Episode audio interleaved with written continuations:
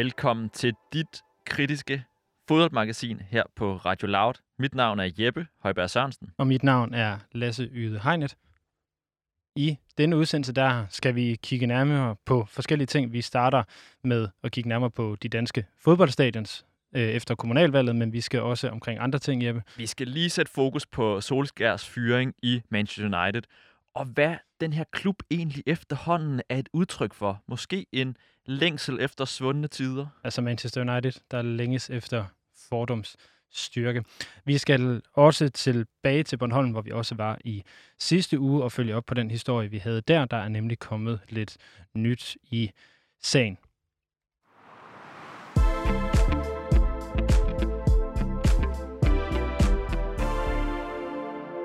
Men som sagt, så starter vi med at tage temperaturen på de danske stadionprojekter her efter kommunalvalget. Er det rigtigt, Lasse? Jo, det er det. Vi øh, kigger nærmere på de fire største kommuner i Danmark og de stadionprojekter, der er været kørt der, det vil sige de projekter, som kommunen ligesom er indover og har et ansvar for. Og vi tager dem i rækkefølge med den mindste kommune først. Det er Odense, hvor vi for et par uger siden forsøgte at øh, her i programmet at finde ud af, hvad der er sket med de 35 millioner, som Odense Byråd de afsatte til forbedringer af Odense Stadion over to år.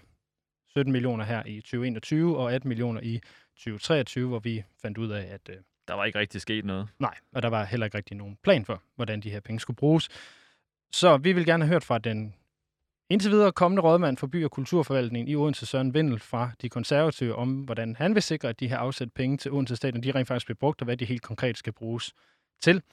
Hans pressemedarbejder medarbejder skrev dog til os, at Søren Vindel ingen kommentar har til noget, der har med by- og kulturforvaltning at gøre, før han sætter sig i stolen i 1. januar, og det var ud, også ud fra en betragtning om konstitueringen overhovedet hold, efter der har været ekstra ballade om konstitueringen i Odense i løbet af denne uge. I landets tredje største kommune, altså Aalborg, der har der i løbet af 2020 og 2021 været helt konkret brugt 10 millioner kroner på forbedringer af Aalborg Stadion, eller det, der hedder Aalborg Portland Park, i sponsorøje med. Øh, betalt Aalborg Kommune, det drejer sig helt konkret om et nyt hybrid græstæppe, som blev lagt i sommer 2020, og udskiftning af sæderne i 2021. Og der er ikke udsigt til flere penge, der bliver brugt på det store stadion i Aalborg. Til gengæld er der diskussion om et nyt ministadion, da der er flere øh, hold i Aalborg, som har stadionkrav, blandt andet OB's kvindehold. I Aarhus, som er landets næststørste kommune, der arbejder de på et nyt stadion, som vi har hørt om i mange år, hvis man er i fodboldverdenen. Helt konkret, så hedder det Kongelunden, eller det er projektnavnet for det, og det dækker hele området omkring stadion i Marceliskoven i den sydlige del af Aarhus Midtby. Og vi har nu projektleder på Kongelunden, Alvaro Aliagada, med over telefon til at give os en kort status på projektet. Velkommen til. Øh, vil du ikke øh, lige starte med at give os en, en kort status på projektet Kongelunden? Hvor er man henne i forhold til at få et nyt stadion op at stå? Ja, ja tak for, for velkomsten. Jamen, øh, vi er der, hvor vi øh, har øh, arbejdet med en række forundersøgelser af mulighederne for at opføre stadion, placering, naturforhold, miljøforhold osv.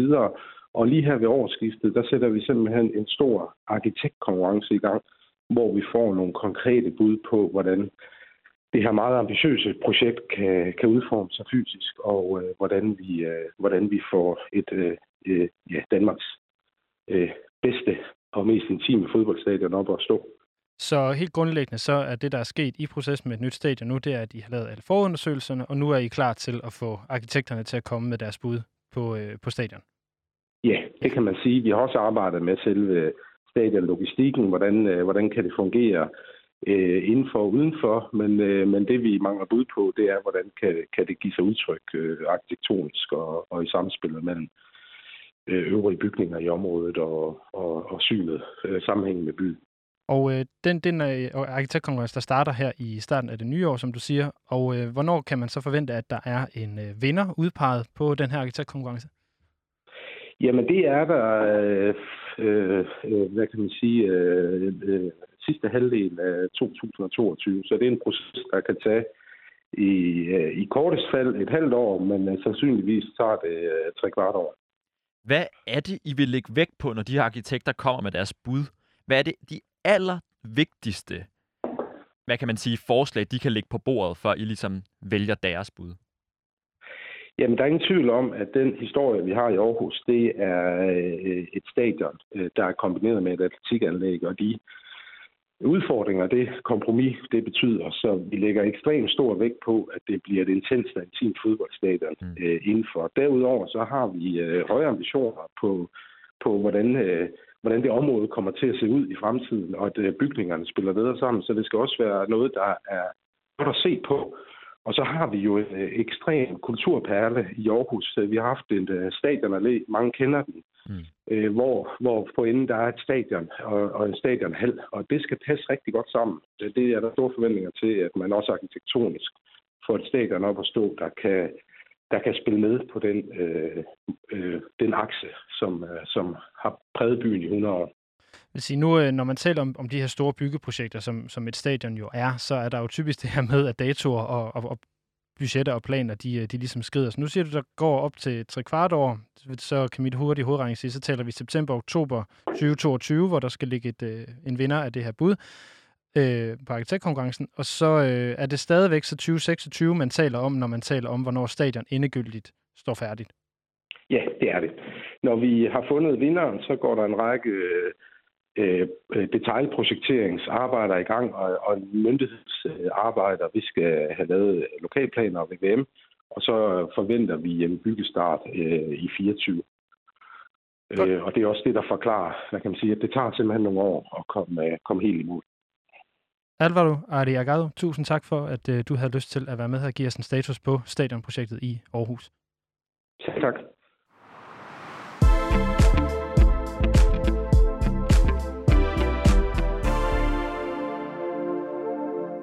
Vi iler videre til den største kommune i landet, nemlig Københavns Kommune. Og øh, her har fodboldklubben B93, som spiller på det kommunale Østerbro Stadion, været ude og beklage sig over, at klubben mister 60.000 kroner, hver gang de er nødt til at flytte en kamp fra stadion, blandt andet på grund af oversvømmelser og vand i banen. Og det har den genvalgte socialdemokrat Andreas Kiel allerede før valget lovet, at han vil hjælpe klubben med at få løst. Så vi skal selvfølgelig tale med Andreas om helt konkret, hvad han vil gøre for, at øh, B93 får en brugbar bane at spille på på Østerbro Stadion. Det skal vi. Ham ringer vi til.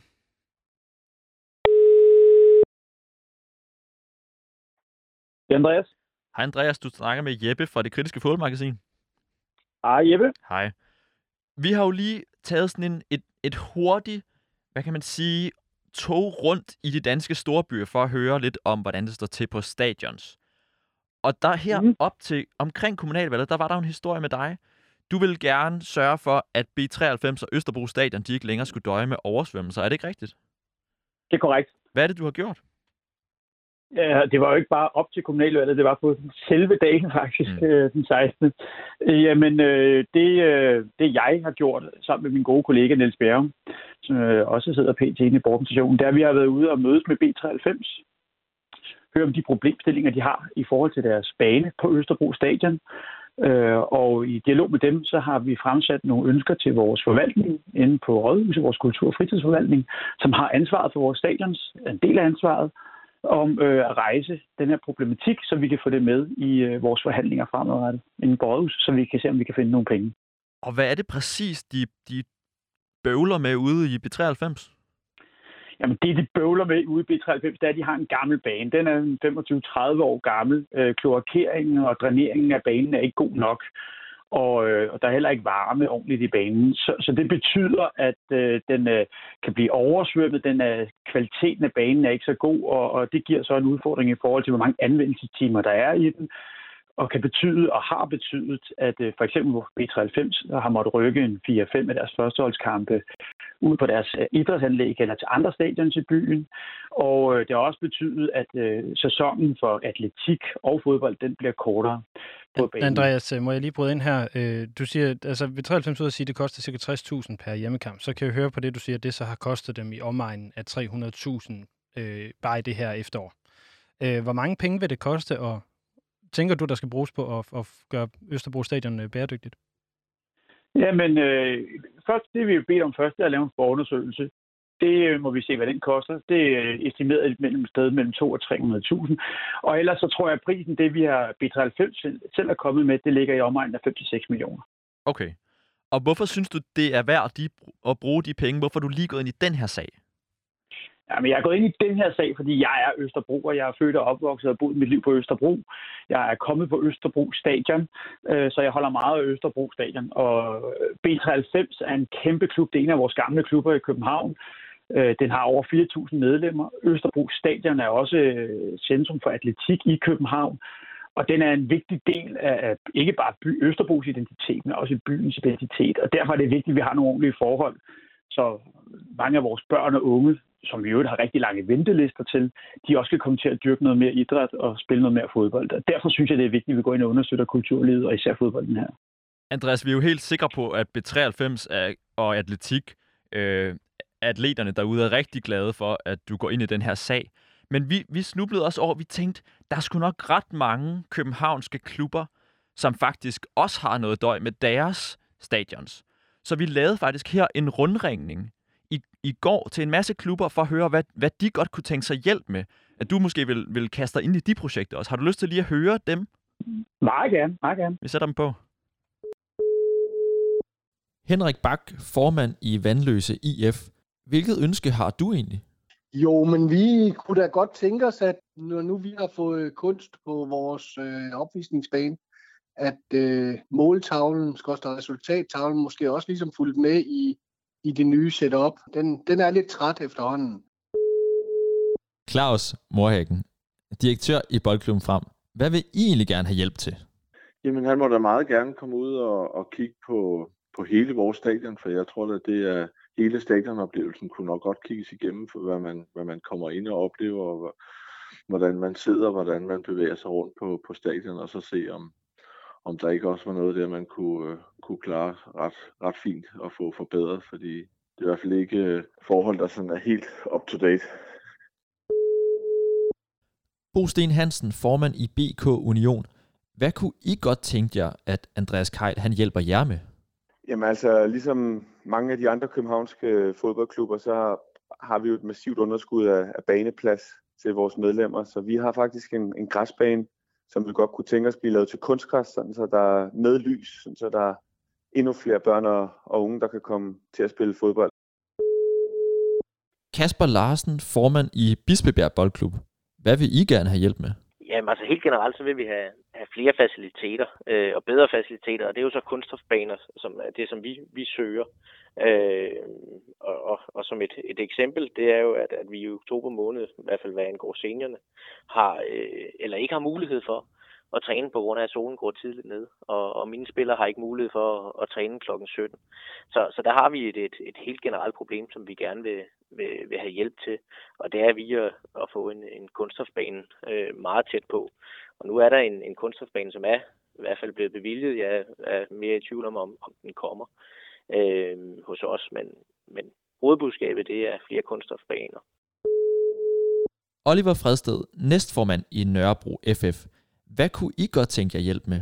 Jamen i første omgang, så kunne vi godt tænke os hjælp med at få øh, fastlagt de nye fodboldbaner over i Nørrebroparken, som, øh, som allerede er blevet vedtaget af lokaludvalget på Nørrebro.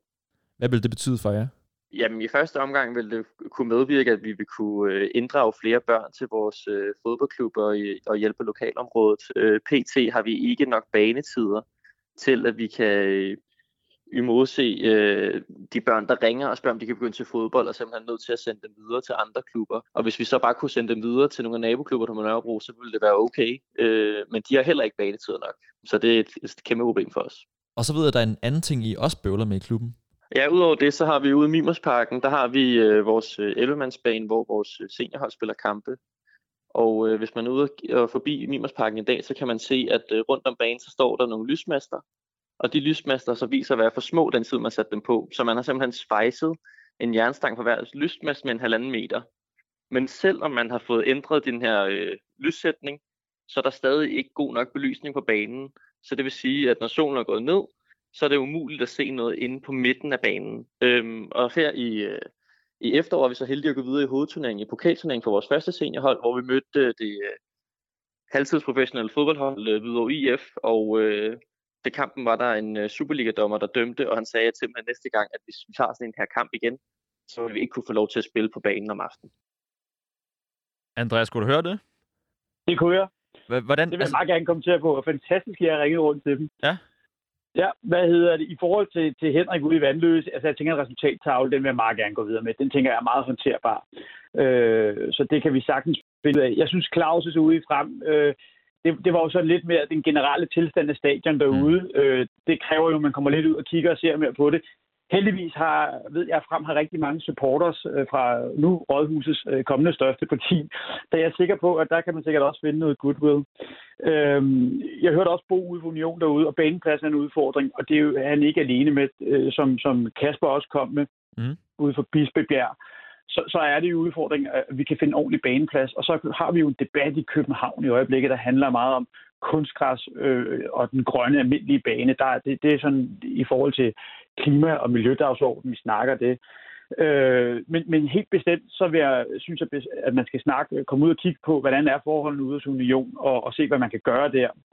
Øh, så den invitation tager jeg gerne imod, og jeg tager gerne vores øh, udvalg for, for Kultur- og fritidsudvalget øh, med derud, så vi kan se på det. I forhold til Kasper og Bispebjerg, så var jeg faktisk til en debat med ham her i, i, i valgkampen. Det var et lyttemøde, hvor vi snakkede om de her kunstgræsbaner, som er vedtaget i, øh, i Lærsøparken, hvor de har deres parker, eller deres baner, hvor de har fået lavet noget af det til kunstgræs. Og der er en lokal modstand derude i øjeblikket, og det er den, han refererer til, hvis han er i tvivl om, om de kommer der. planen er stadig, at de skal være der, men, men, øh, men det er den debat, der kører pt. Så der kommer jo også flere faciliteter i forhold til, at de øh, får mere anvendelsestid derude. Jeg synes, det var et rigtig godt møde derude med Kasper. Jeg synes, han fremførte rigtig, rigtig fint de udfordringer, de står med. Oliver ude i Nørrebroparken. De baner er jo også blevet vedtaget. Det er ikke lokaludvalget, der er alene. Det er også borgerorganisationen, der sammen med dem har, har besluttet det her. Og det har jo også givet noget palaver derude, fordi folk er ikke altid så glade for... Jeg vil sige, at uh, Andreas, jeg afbryder lige her, ja. fordi den, det, den har vi nemlig afdækket her i programmet tidligere, banen i Nørrebroparken, okay. hvor den ligger okay. omkring Naturfredning, øh, Danmarks Naturfredningsforening lige nu, præcis. og en klagesag, som, øh, som kører den igennem. Ja. Sådan helt konkret i forhold til... Jeg vil, bare, jeg vil bare tilføje til, for jeg ved ikke, om jeg har fået afdækket. Problemet er, at det, man har ønsket at rykke den, det kan give nogle udfordringer i forhold til metroen, og der er nogle servitutter der, hvor man har foreslået at rykke den hen. Det er også derfor, at den ikke bare kan rykkes. Øh, det ved jeg ikke, om vi fik med i jeres afdækning. Den har jeg ikke hørt. Øh, nej, det har vi ikke hørt. Vi, vi fandt ud af at på daværende tidspunkt, at uh, Naturfredningsforeningen primært uh, kæder sig om de lindetræer, der står i Nørrebroparken, uh, ja. og hvad hedder det, naturbevarelse uh, i, i det hele taget i det område. Men, men ting, jeg lige sådan konkret kunne, godt kunne tænke dig at, at, at spørge dig om, nu hvor, nu hvor jeg har dig. Jeg synes, det er dejligt at høre, at du, du er sat så meget ind i, i de her sager. Uh, jeg løber ret tit ude i Læresøparken, og ja. uh, der har jeg bemærket, at banen, de spiller på derude, den er ikke ligefrem det, jeg vil kalde plan. Det er synd at sige. så så øh, hvornår, hvornår kan man i, i Bispebjerg Boldklub regne med, at man spiller på en bane, som ikke hælder cirka 2-3 grader øh, mod højre, afhængig af hvilken banehalvdel man spiller på? Inden jeg svarer, så skal jeg bare lige sige, at jeg har også spillet fodbold mange gange i, øh, ude i Lærsøparken, også der jeg spillet selv. Og, og det er jo galt om, hvorfor, altså, man skulle gerne starte op ad bakke, eller undskyld, øh, med medvind på få de der første mål i starten. Det, det kan jeg huske, vi altid valgte. Øh, jeg mener planen, nu skal vi først have den her øh, lokalplan igennem i forhold til anlæggelsen af kunstgræssen, og det er jo der, og, og det her skydbrudsprojekt, man også vil lave derude samtidig, øh, og, og den skal først på plads. Mit håb er, at det kan ske allerede med udgangen af 22, tidligst 23. Så det er en hvad kan man sige, en, en, øh, en horisont på, på et par år, vi, øh, vi taler for at få nogle af de her år, problematikker på plads?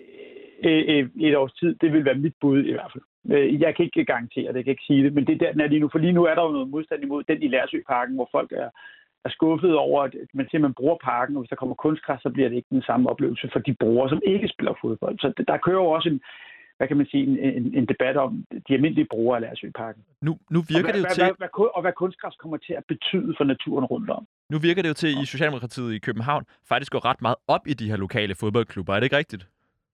Det gør vi bestemt. Hvordan kan det så være, at, der, at de bøvler med så, øhm, hvad kan man sige, det er jo ret primitive problemer, mange af dem her. En måltavle, utilsvarende stadions. De, der, der er en af klubberne, hvor de ikke kan træne i oktober. Så kan deres bedste hold ikke træne, deres seniorer kan ikke træne i oktober. Mm. Er det jo sådan ret, er det ikke, er det ikke problemer, man faktisk skulle have, have, have haft af vejen nogle år, for nogle år siden? Og, altså i København må vi jo erkende, at vi ligger jo altså, lysår bagud i forhold til idrætsfaciliteter kontra hvor mange beboere vi er. Det er øh, desværre øh, virkeligheden. Og, men det er jo jer, der har kun... siddet på positionerne de sidste mange år i København. Ja, det gør, ja, men det gør vi jo ikke alene. Vi har ikke siddet på kultur- og fritidsborgmesterposten i rigtig, rigtig, rigtig mange år, mm. øh, som er jo dem, der har ansvar for det her område. Mm. Øh, så det er jo en af forklaringerne. Det er jo et kompromis, hver gang man går ind og laver de her budgetter, hvad der skal bruges penge på. Der bliver også brugt penge på idrætsfaciliteter. Nu har vi lige fået en idrætsmilliard. Men, men ja, vi har alle sammen havde jo også ønsket, at vi havde nogle flere svømmehaller. Nu har vi budgetteret med nogle, men det tager jo tid, før de kommer. Det er samme med banetider. Hvis man øh, er glad for at spille fodbold, øh, for eksempel, det er det, vi snakker om i dag rigtig meget, så, øh, så er det jo svært nogle gange som hold at få en ordentlig tid på et ordentligt tidspunkt. Også som familiefar selv, så skal du lige pludselig over klokken 9 om aftenen og løbe over og spille i den lokale fodboldklub. Det er sent. Det kan også være, at du skal gøre det midt i ungernes putningstid, fordi der man kan få... Altså bare sådan nogle ting kan gøre det svært. Nu, ja. hørte, nu hørte vi da, da vi, vi, øh, vi prøvede at afdække det her med Nørrebroparken, at det også er for at afhjælpe nogle af de her øh, sociale problemer, der er. Nu er det jo enhedslisten, der har siddet ja. på hvad hedder det, kultur- og fritidsposten i, øh, i, i mange Teknik år. Miljø. Teknik miljø. Ja, undskyld. Øh, ja. Men hvad hedder det, er det, har, det ikke, har I ikke kunne tage det mere op? Altså har I ikke kunne få det mere igennem tidligere? Hvad har modstanden været? Ja, men øh, udfordringen i Nørrebroparken, eller øh, med banerne derovre, det er jo, hvor mange børn, der gerne vil spille fodbold, og hvor lidt øh, baneplads der er, øh, og hvor, hvor stort det, det, det forstår jeg. Nu tænker jeg bare, det er mere ja. konkret, hvordan at, at, I, at I møder den her modstand. Altså, hvad er, det, hvad, hvad er det modargumentet er? Fordi der er vel ikke nogen, der kan være imod, at børn skal spille fodbold? Nørrebroparken, banerne i Nørrebroparken bliver også enstemmigt vedtaget. Men nu tænker jeg, det her det gælder jo, det er jo et generelt problem, der ligesom kører over hele byen i forhold til mangel på banetider, og nu er Østerbro Stadion er jo ikke alene i fældeparken om at have problemer, når det regner, kan man sige. nej, hvad hedder, nej, altså jeg vil sige, jeg oplever egentlig, at folk er sådan generelt rimelig velvillige i forhold til at finde penge. Men kulturområdet er måske ikke det område, som det hører under, er måske ikke kulturfritid, er nok ikke det område, som er blevet prioriteret højst. Og derfor så handler det jo om midler i sidste ende. Har I en eller anden sjov plan for, hvordan man ændrer det her område sådan markant? Fordi der er jo, som du siger, det er jo selvfølgelig svært at få en masse baner i en by, hvor, hvor folk bor meget tæt. Men har I en eller anden idé om at få nogle baner op i højden, eller op på nogle tage, eller sådan noget? Så vi kan ja, ændre det, noget, det helt? Jamen, det er jo noget af det, man også har drøftet om. Det er at rykke nogle af de her baner. De giver så jo nogle andre udfordringer. Der er altid udfordringer i, hvad man beslutter. Mm. Men det er noget af det, man kigger på øh, i forhold til at rykke op, øh, altså op på husene med, med forskellige muligheder for at, at lave baner der. Jeg synes, nu er staten kommet med, med en idrætsmilliard. Den er vi gået i gang med at bruge løs af, men, men behovet er jo endnu større. Så spørgsmålet er jo i bund og grund ikke, om vi ikke skal til at fokusere lidt mere på at prioritere øh, kultur- og fritidsområdet noget mere. Øh, det synes jeg jo, man bør. Øh, og jeg synes, vi halter langt efter. Vi er enten nummer 98 her på den sidste, øh, som vi plejer nede i den ende, i forhold til, hvor mange idrætsfaciliteter og sportsfaciliteter der er til, øh, til borgerne i København. Der lænder vi altid på den sidste plads, desværre. Det, øh, det lyder til, at du gerne vil ændre det, Andreas Kiel. Det glæder vi os til at følge op på. Og så vil vi sige tusind tak for, at du har lyst til at være med i programmet her. Selv tak. Rigtig god dag.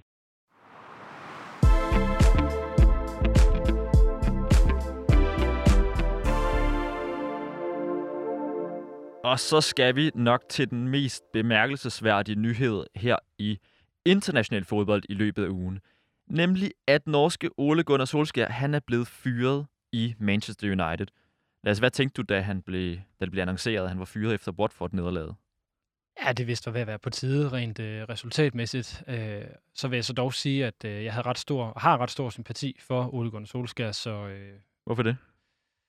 Fordi, at, altså jeg, vil gerne lige lægge, lægge øh, hovedet på bloggen og sige, at jeg følger ikke så super meget med i engelsk fodbold, så jeg har ikke set særlig mange Uniteds kampe, men det virkede til på et tidspunkt, at han ligesom havde fået genindført noget af det, som øh, man har savnet fra øh, Ferguson-æren, den her sådan United-klubidentitet og, og noget godt spil og sådan noget. Og så det er jo klart, når resultaterne har været så dårlige, som de har været i år, så var der jo selvfølgelig ikke noget overraskende i, at han røg, men, men øh, jeg synes, der var noget ærgerligt over det. Men det er jo sjovt, du siger det, fordi det tænker jeg faktisk også lidt, at den fortælling, de faktisk har ønsket at bygge op i United. Og det er jo også derfor, vi sætter fokus på det her i dag. Vi skal her snart have Jos Nørgaard Fransen igennem til at snakke om nostalgi. Hvad er nostalgi egentlig for noget i en fodboldklub? Fordi det, vi synes er interessant, jo, det er, at United måske er den største repræsentant for den her længsel efter de svundne tider i fodboldverdenen. Jeg ved ikke, om jeg, ved ikke, om jeg vil kalde den den største, for det er der de virkelig sidste. mange klubber, der, der har det. Altså, nu kan du se, Barcelona har lige ansat Xavi. Det er sådan lidt den samme øh, bevægelse tilbage mod, nu ansætter vi en af vores øh, gamle guder, og så satser vi på, at det hele bliver godt, fordi så kan vi kigge på en af de gamle legender fra dengang, det var rigtig fedt stå nede på, på sidelinjen. Og det har vi også set med Lampard øh, i Chelsea, og vi har set det utallige steder. Der er også mange steder i Italien. Pirlo. Milan har købt. Ja, Milan har haft alle mulige trænere. Seedorf, Inzaghi osv. Ikke? Jeg synes bare, United faktisk er den største repræsentant, det må sige. De har jo haft gigs før Solskær. Og så havde, har de haft Michael Carrick som assistent. Han er jo så nu sådan midlertidig træner. Og de har Darren Fletcher som teknisk direktør. Men det som... Og de har jo lige hentet Cristiano Ronaldo tilbage. Altså den her 36, snart 37-årige mand, som ikke præsterede, så, Ju, så Juventus ligesom kom tilbage på den europæiske top, som de gerne ville, så hentede de ham tilbage. De har Alex Ferguson siddende på, på tribunerne som den her vågekone over hans, hans døende klub. Er det ikke rigtigt? Jo, det er det, men det, det er jo bare noget, man ser mange steder. Jeg, jeg er helt med på, at det her det er nogle meget prominente navne og en meget, meget prominent klub, som, som har gjort det i ekstrem grad. Og man kan jo sige, når, når Solskjaer har fået jeg tror det er næsten det var 140 kampe, han nåede at få i spidsen for, for klubben, så har man selvfølgelig sat en vis del på øh, nostalgien og på traditionerne og på historiefortællingen for at skabe noget ro i United, som jo ellers har været sådan ret øh, ombrust efter, altså jeg kan bare sige det som det er, der har været kære siden, øh, at Ferguson han forsvandt for otte år siden. Det må man sige. Nu har vi Jos Nørgaard Fransen, professor emeritus på Institut for Kulturvidenskaber på Syddansk Universitet med på linjen. Er det ikke rigtigt, Jos? Jo, det kan du tro. Jeg står og dribler her. Ja, det er fornemt. ja, øhm, klar. Ja. Jeg ved jo, at du igennem dine studier har studeret det her fænomen nostalgi ret dybdegående. Jeg ved det igennem alle mulige forskellige analyser. Hvad er det, der er på spil i sådan et fænomen, som nostalgi er? Altså nostalgi er jo, når, når ting bevæger sig i en bestemt retning, så længes du tilbage. Altså nostalgi kommer af to græske ord, der egentlig betyder noget med død og noget med, noget med, med erindring. Altså, øh, så så, så det, det drejer sig om at holde fast i et stykke fortid, kunne du sige, og få en identitet ved den der fortid. Og der er jo masser af eksempler, og nostalgi er sådan set alt andet lige sundt nok, fordi det er jo en måde at forstå sig selv i historien på, kan man sige. Men er det ikke også en måde at, at glemme de negative ting på? Altså når du kigger tilbage til fortiden, så sorterer man jo ligesom alle de der negative ting fra, og så står man med det her rare, dejlige billede af, at alt var bare godt, dengang Ferguson han var i United. Ja, I, I fuldstændig korrekt. Altså det er jo den anden side af det. Det er jo, hvis du sletter fortiden, så er nostalgi jo Øh, hvis det sådan er i politik, så er det jo sådan set lidt halvfarligt. Altså, øh, så jo, det, det er den anden side, det er, at du står med et stykke fortid, som du pumper op, og som du shiner på, og siger, fortiden var altså bedre. Det er jo i høj grad det, de har gjort i United for, for mig at se. Altså, vi har, vi har at gøre med en klub, som i 2005 blev overtaget af en amerikansk familie, Glazer-familien, og det gjorde de på en ret bizarre vis, hvor de ligesom lagde en masse af udgifterne over på United, fordi de ikke selv havde pengene. Og så er det siden da malket klubben for penge. De har fået ham her, øh, den de facto sportslige leder, øh, Woodward, ind i klubben, som egentlig ikke ved særlig meget om fodbold, men er en hulens dygtig forretningsmand. Med din viden om nostalgi, kan du så se, at det er fuldstændig logisk, at det netop er det, som United nu begynder at ty til, eller har tydet til, siden Alex Ferguson stoppede? Ja, det er fuldstændig logisk, uset ud fra en ren sådan nostalgisk vinkel, som, som vi nu drøfter. For fodbolden tror jeg, det er livsfarligt. Altså, fordi det, der sker, er jo, at de her store klubber også jævnfører deres, øh, deres forslag om at lave ekstra turneringer, VM hver anden år, hvad ved jeg. Altså, det, det handler om, er vel, at, at de, de der kæmpe klubber op i Manchester United Real Madrid-klassen, er simpelthen pumpet Barcelona de, de har simpelthen ikke råd til at være det, de er. Altså, det er jo en kapitalistisk øh, markedslogik, der, der er ved at flå dem i stykker. Mm. Og de er ved at miste, tror jeg, de er ved at miste øh, det grundlag, der hedder lokal identitet. Og det har de måske gjort for længe siden. Så de arbejder benhårdt på at finde nogle ikoner, der kan frelse dem. Jeg ser meget sort på fodbold i Europas fremtid, fordi det er, det er ved at gå fuldstændig agurk. Det er det jo også i dansk fodbold i den forstand, at, øh, at der ikke er nogen lokal forankring. En lang række danske klubber, øh, Superliga-klubber, har også mistet deres selvfølgelige lokalitet. Øh, og derfor så, så, må, så må du boome, så må du boome din, øh, hvad skal vi sige, dit, dit logo i stedet for. Så, så, så, så, så det er hvis, altså, hvis, så nostalgi hvis, er et redskab. Ja, undskyld. Jamen, det, det er fordi, at jeg synes, det er meget, meget spændende, det du siger her med om, om, omkring dansk fodbold også. Fordi jeg holder jo med en, en personligt med en forholdsvis nostalgisk klub i OB, som jo har hentet adskillige gamle spillere ind som assistenttræner og direktør og sportsdirektør, og jeg skal komme efter dig. Øh, og så kom jeg til at tænke på, som jeg lagde mærke til, da Jeppe og jeg, vi var på øh, Sundby Idrætspark her i weekenden og se Fremad Amager mod FC Helsingør, hvor, hvor Fremad Amager jo løber på banen til det her gode gamle Kim Larsen, hvor vi er dem, de andre ikke må lege med.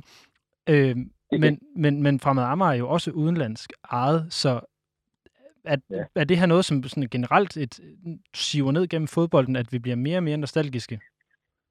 som du ser det? Øh, ja, fordi, ja, lige præcis. Og det er fordi, der bliver mere og mere fremmed ejet. Altså, hvor, hvor, hvor, hvor den naturlige, det naturlige tilhørsforhold sprænges, så kommer nostalgien. Så må du have, det ender jo med, at Michael Laudrup skal på landsholdet igen. Altså for, for at skabe en, en, en, en historie bagud til de store tider. Altså lige snart man begynder at dyrke de store fortidstider, øh, så, så, så er du jo altså på vej ud i en. I første omgang er det hyggeligt nok, men i anden omgang kan det jo, kan det jo øh, smadre vores, vores samtid. Men det er jo også... altså sort på, på fodboldens øh, leg med det her. Men det, der jo også kan være ret interessant ved det, det er, at man kan jo også bruge det som sådan et strategisk redskab, for mig at se. Altså, det er jo Mhm. også lidt det, de gør i United. De lukrerer jo faktisk på den her hjemlængsel, nostalgien. De skaber behovet for den, og så lukrerer de på den ved for eksempel at købe Ronaldo, og han bliver jo en god investering nærmest fra dag et, økonomisk.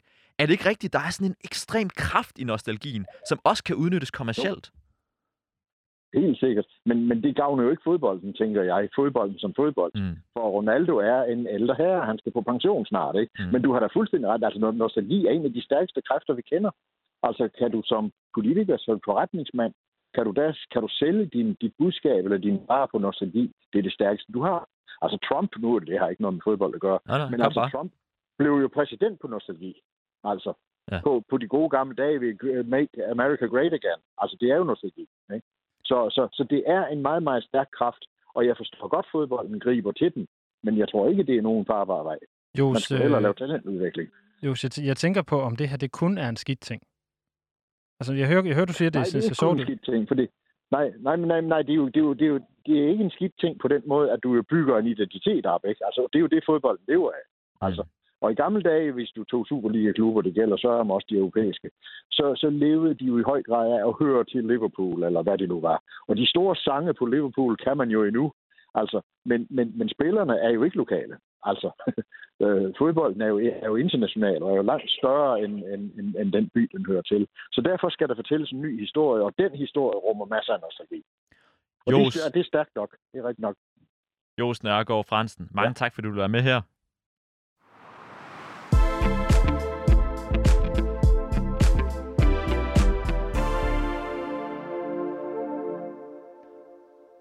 Lasse, nostalgien har altså en utrolig kraft. Ja, men det, det tror jeg vel ikke, der er nogen af os, der, der følger fodbold, der er særlig meget i tvivl om, at den har. Det er bare, jeg synes bare, det er helt vildt også, det Jos han fortæller her. Altså, hvilket potentiale der er i det, som også kan være undergravende for klubben i sig selv, ikke? Så United, de laver en strategi, som ligesom løsriver fansene fra, fra klubben i sig selv. Og så derefter så introducerer de nostalgien, som så kan knytte fansene tilbage til klubben. Men det gør så igen, at, de bliver, altså, at man egentlig bare præsterer dårligere, og så har de brug for mere nostalgi. Det er jo sådan en cyklus mod helvede. Ja, det, det, det ligner det jo i høj grad. Det, jeg vil også sige, at det er noget af det, som... Altså, jeg elsker at dyrke nostalgien selv. Jeg elsker at dyrke de der historier. Jeg synes, det er fantastisk, at, at OB har øh, Rasmus Yert siddende på, på bænken og så videre. Men det er farligt. Jeg synes, som, som antropolog, synes jeg også, det er enormt interessant at kigge på, at fodbolden jo er hyperkapitalisme, som mere og mere udelukkende spiller på nostalgi, fordi du kan, det, er jo- det er jo svært at forsvare, hvorfor skal du holde med United frem for Chelsea? Jamen, det har du fuldstændig ret i. Men måske netop for at komme lidt ned fra de store klinger, så skal vi til Bornholm. ja, det vi, øh, vi skal nemlig til, til Bornholm. Vi skal ned til noget, som er noget mere håndgribeligt, fordi i sidste uge, der talte vi med Mathias Øland Jensen, som er initiativtager til det, der hedder Bornholms Fodboldakademi, som han har taget initiativ til, fordi der, når man er u 14-spiller på Bornholm, så har man fået i gennemsnit 700-800 træningstimer færre end sine jævnaldrende i resten af Danmark, og samtidig så påpegede han, at der er en øh, horribel struktur på Bornholms ungdomsfodbold fra U14 og U16, hvor man egentlig primært prioriterer de 14 bedste spillere i forhold til strukturen. Så skete der jo noget lidt sjov her forleden, ikke? Ja, det gjorde det nemlig, fordi der øh, kom der en kronik i Altinget, som var afsendt af alle DBU's lokalformand, blandt andet også Lars Albæk, øh, lokalformanden på Bornholm, hvor de taler i den her kronik omkring fodboldens øh, betydning, sammenhængskraft, øh, at, hvad den giver til lokalmiljøet, øh, miljøet, og det er ligesom bare en, en appel til alle de nyvalgte lokalpolitikere rundt omkring i, i Virkelig, landet. hvad, hvad sporten kan i sin bredde, ikke? Altså, hvilken potentiale den har. Fuldstændig, og det, det synes vi jo var, var pudsigt, at man øh, ra- sætter den appel ud, når man har et system, hvor ungdomsspillere får altså 700-800 træningstimer for lidt, indtil man er 14 år, og så i øvrigt har et system, som til synligheden fokuserer på eliten. Så det har vi selvfølgelig forholdt Lars Albæk, lokal øh, unionsformand på Bornholm. Velkommen til, øh, Lars Albæk. Hvad vil du gerne have, at lokalpolitikerne på Bornholm gør i den kommende valgperiode? Jamen, jeg vil øh, sætte rigtig stor pris på, hvis øh, ja, for det første, vi kan fortsætte det samarbejde, øh, vi har med Bornholms regionskommune og, og kommunalbestyrelsen. Nu er der jo valgt, øh, så vidt jeg ved, næsten øh, 50 procent nye øh, lokalpolitikere ind i øh, kommunalbestyrelsen på Bornholm. Øh, så det er, jo, det er jo spændende, hvordan de også nu øh, vil være indstillet på at fortsætte samarbejde, men også gerne udbygge det. Altså, vi, vi mener jo i øh, DBU Bornholm, at øh, at øh, vores medlemsklubber øh, har rigtig meget at byde på, øh, og allerede byder ind med meget i forhold til at ja, understøtte det og have et godt liv, have et godt øh, aktivt øh, liv på Bornholm. Øh, men vi kunne rigtig godt tænke os, at der måske var lidt mere, lidt mere opbakning i forhold til, at vi også investerede i frivillighed og øh, især også øh, faciliteter. Øh, det er sådan to områder, der øh, synes vi øh, trænger til. Øh, måske at vi sammen kigger på, hvordan vi kan opruste det. I skriver også i kronikken, at det kan være svært at, at se, hvor det, det kommunale stopper og, og, og det frivillige starter. Hvilket ansvar har I i DBU øh, Bornholm for eksempelvis, øh, vi, vi har set, at, at TV2 Bornholm de har sagt, at man mangler 700-800 træningstimer, når man er U14-spiller på Bornholm. Hvilket ansvar har I for at, at løfte den slags opgaver? Jamen, øh, altså vores, øh, vores hovedansvar som lokalregion, det er jo at ja, at varetage vores medlemmers interesser, men først og fremmest at være udbyder af turneringer og stævner øh, på Bornholm, og være leverandør af træner, være leverandør af kurser om, hvordan man øh, tiltrækker frivillige, men også leder frivillige, hvordan man får udviklet sin klub. Altså vi prøver at byde ind med, hvordan øh, klubben som helhed, hvordan øh, trænerens rolle, øh, hvordan det at være frivillig det kommer i fokus. Øh, og så det her, som sagt, med også at udvide øh, turneringer og stævner, øh, både udendørs og indendørs. Ja, så kan jeg også tilføje, at vi har også selvfølgelig fokus på at uddanne, rekruttere og uddanne dommer, hvis jeg lige skulle tilføje den sidste pind. Det, det mener jeg, at det er ligesom vores kerneopgave.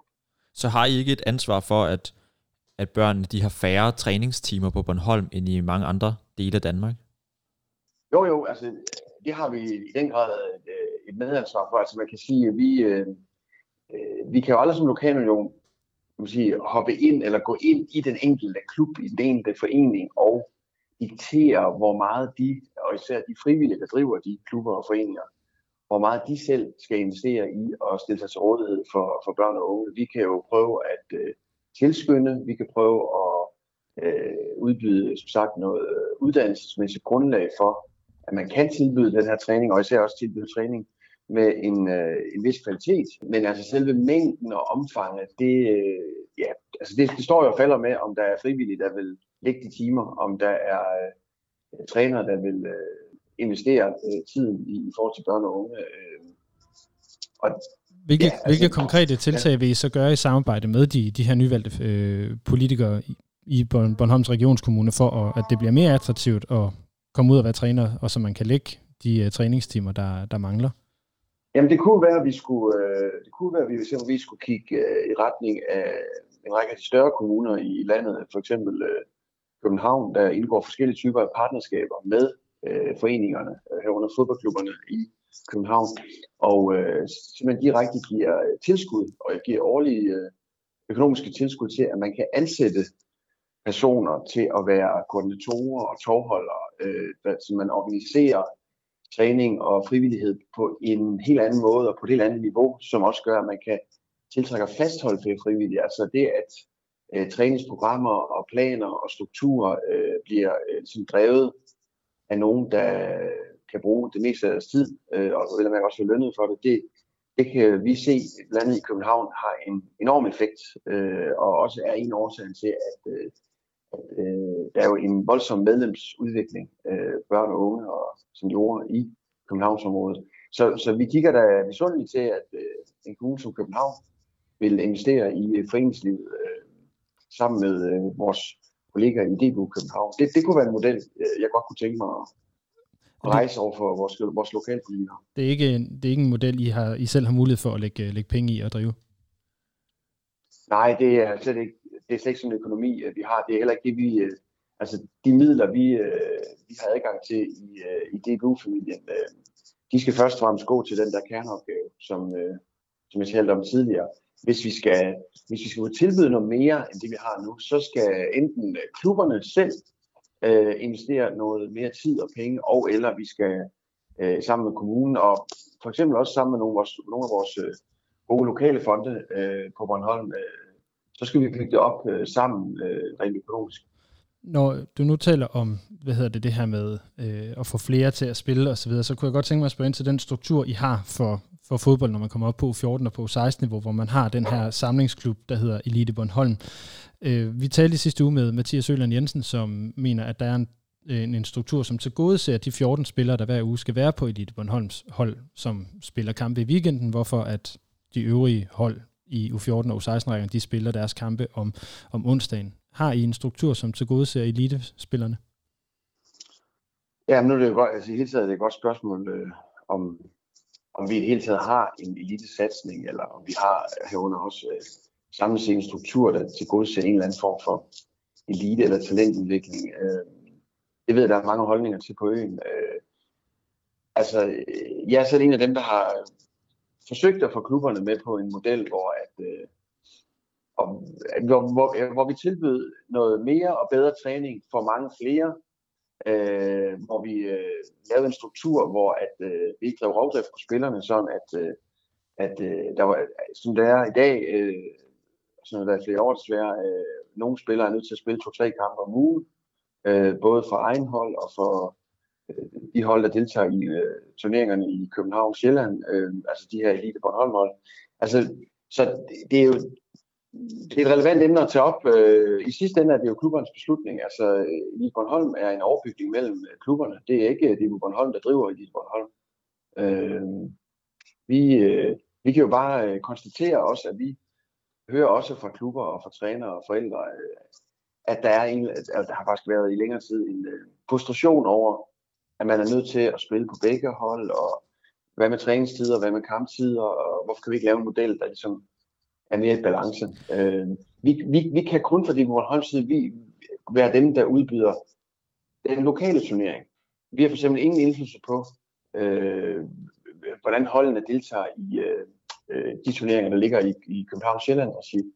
Øh, det ligger jo netop i DBU København og DBU Sjælland. At sige. Øh, vi, vi kan prøve at strukturere den lokale turnering så godt som muligt, og så kan vi opfordre klubberne til at snakke sammen om lokale træningstider og øh, træningsmængde og få det doseret, så det passer til, når man er 14, 15, 16 år. Øh. Lars Alvæk, formand for Lokal Union DBU Bornholm. Tusind tak for, at du ville være med her.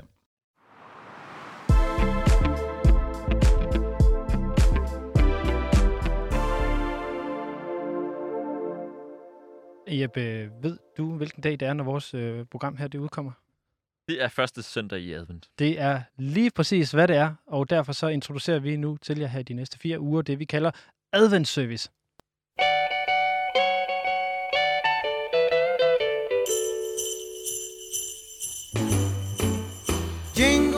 Kan du mærke det, Jeppe? Det bliver så hyggeligt, det her. Jeg glæder mig så meget til at lave vores adventsservice de næste fire uger. Og hvad er det, adventsservicen præcis skal gå ud på, Lasse? Den går ud på, at øh, der er jo rigtig, rigtig mange produkter, når vi kigger rundt i diverse danske fodboldklubbers øh, webbutikker, som man kan købe, som kunne være geniale julegaver eller adventsgaver. Eller, eller måske geniale hadegaver.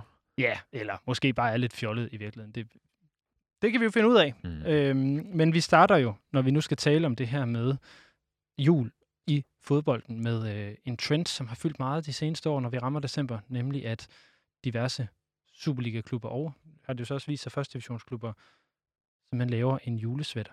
Euroman har skrevet om den her trend også. De har ligesom anbefalet, hvem synes, de er bedst. Og man kan jo diskutere, hvilken julesvætter er den bedste? Den grimmeste, eller den, der faktisk reelt er æstetisk flottest? Hvad ja. er det, julesvætteren skal kunne?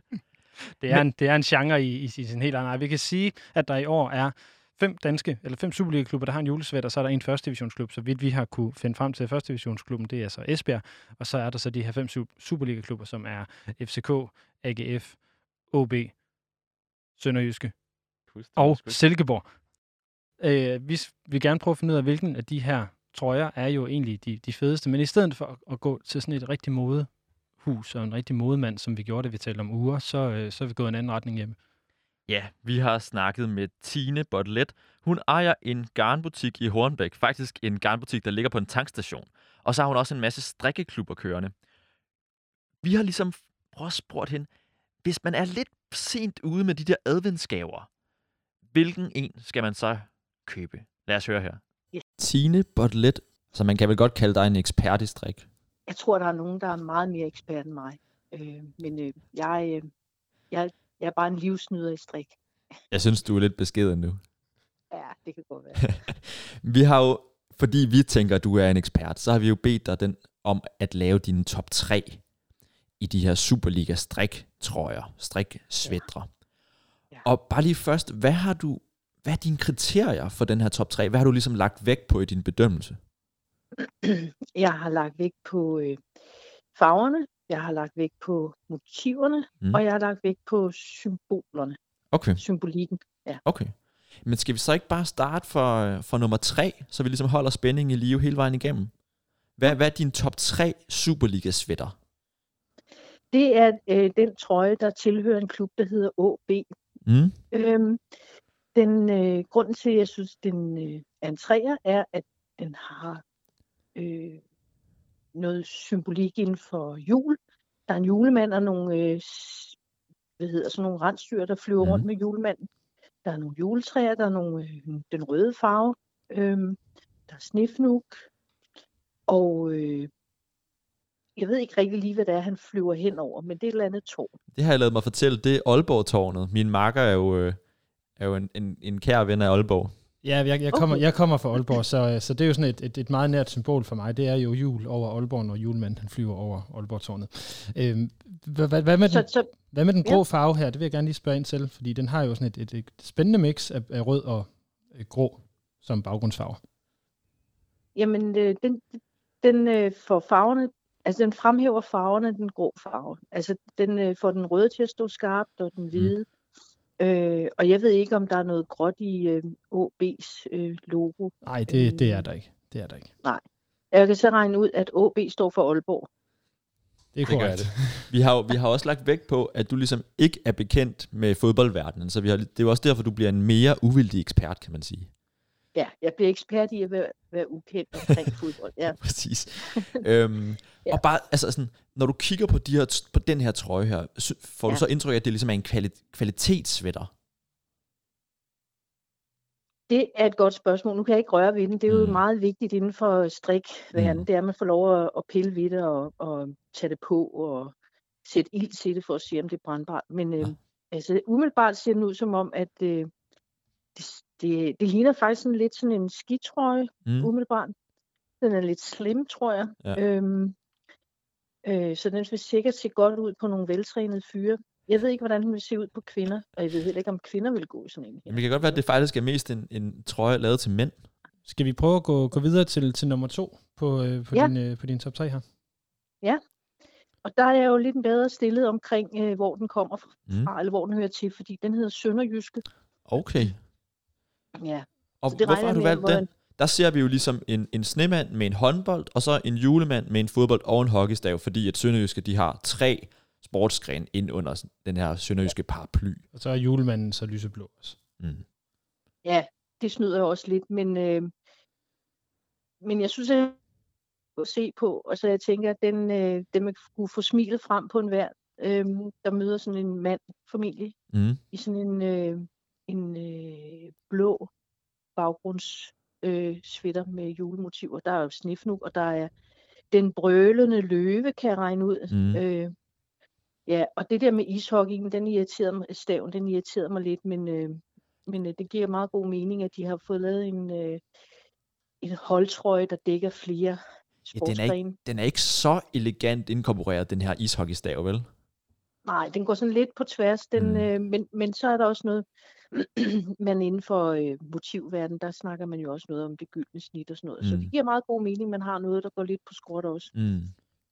Jeg synes, det er meget interessant, du nævner den her, øh, den her hockeystav, at den, den, du bliver irriteret på den, så den får dig jo til at føle noget omkring trøjen. Er det sådan en trøje, man sådan ligesom får på baggrund af æstetikken får en, en holdning til? Altså, øh, at fordi han har en ishockeystav, og man får en holdning til den. Nej, det, øhm, det behøver ikke være ishockeystaven. Du, du sagde bare, at det, du, du var irriteret på den. Og så tænkte jeg, okay, men det er altså, jo altid godt, du ved, når man taler kunst, at man føler noget, når man ser det, uanset om det er godt eller, eller negativt. Ja, men, ja, men det er fordi, jeg tænker også lidt, at, at det kunne godt være, at ham her snemanden havde lyst til at gokke den der... nej, julemanden havde lyst til at gokke den der snemand ordentligt mm. så den trillede væk, ikke? så han mm. kunne få lov at speciale midt på trøjen. Det tænker Hva? jeg lidt. At... Nå, så skal vi jo faktisk til det vigtigste. Nummer ja. et på ja. din helt uvildige, kritiske bedømmelse af julesvætterne i Superligaen. Hvad er nummer et? Hvem vinder? Jamen, det gør FCK. Okay. Jeg er ked af det. Mm? For jer, der ikke kan lide FCK. Altså, jeg, jeg er faktisk FCK-fan, så det gør mig ikke noget. Ja, okay. Nå, okay. Grunden til, jeg synes, FC... Grunden til, at jeg synes, FCK er øh, en vinder, det er, fordi den er stram, og den er altså i motivet. Mm. Den samler øh, symbolikken op på, på skulderen, eller hvad det hedder, op på brystet. Mm. Øh, den råber ikke så meget med, med juletræer, og den, den, den, altså den tror jeg også, man vil kunne bruge uden for jul, bortset fra, at der er en juleklok på en snemand, men, men øh, det er den mest stilrene, er det ikke det? Jo, det er det. Ja. Må, jeg, må jeg lige spørge, fordi der, der står jo øh, noget på den her trøje. Der står, Christmas is temporary, loyalty is, is forever. Er det ikke sådan lidt fjollet at skrive ind på en juletrøje? Det er jo sådan en reference til FCK's, ikke slogan. Jo, slogan kan man jo godt kalde det. Ja. Jo, det er, det er frisk at skrive sådan noget, og, og satse på, at den falder i god jord. Men, øh, men jeg synes, den også er ufarlig. Den er, den er okay. Altså for mig minder den lidt om sådan en... Øh, Øh, nordmændene, de har altid sådan nogle øh, mm. vinter-OL-trøjer, mm. øhm, og det kunne godt ligne sådan en indgangstrøje for nordmænd, for en, det norske landshold. Okay. Øh, så det er jo, øh, det er jo, det er jo nogle, nogle stærke, stærke vurdering i det. Jeg skal bare lige have det helt på det rene tid. Du siger, at ja. hvis man skal tjekke kvaliteten af sådan en trøje her, så er det godt at brænde den. det er fordi, hvis du prøver at sætte ild på, til den, øhm, og den brænder, så er det jo ikke andet end kunststof. Ah. Og det her kunne ja. godt være kunststof, nogle af de her trøjer, kunne de ikke det? Jo, jo, jo. De ser ja. ud som om, at de er masseproduceret i Fjernøsten. Så jeg, jeg, jeg tror ikke, de...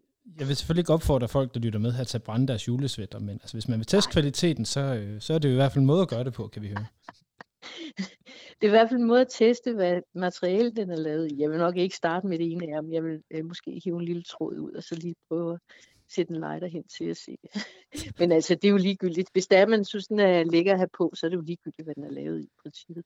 Tine Botlet, altså, mange tak for din, uh, din vurdering her i dag.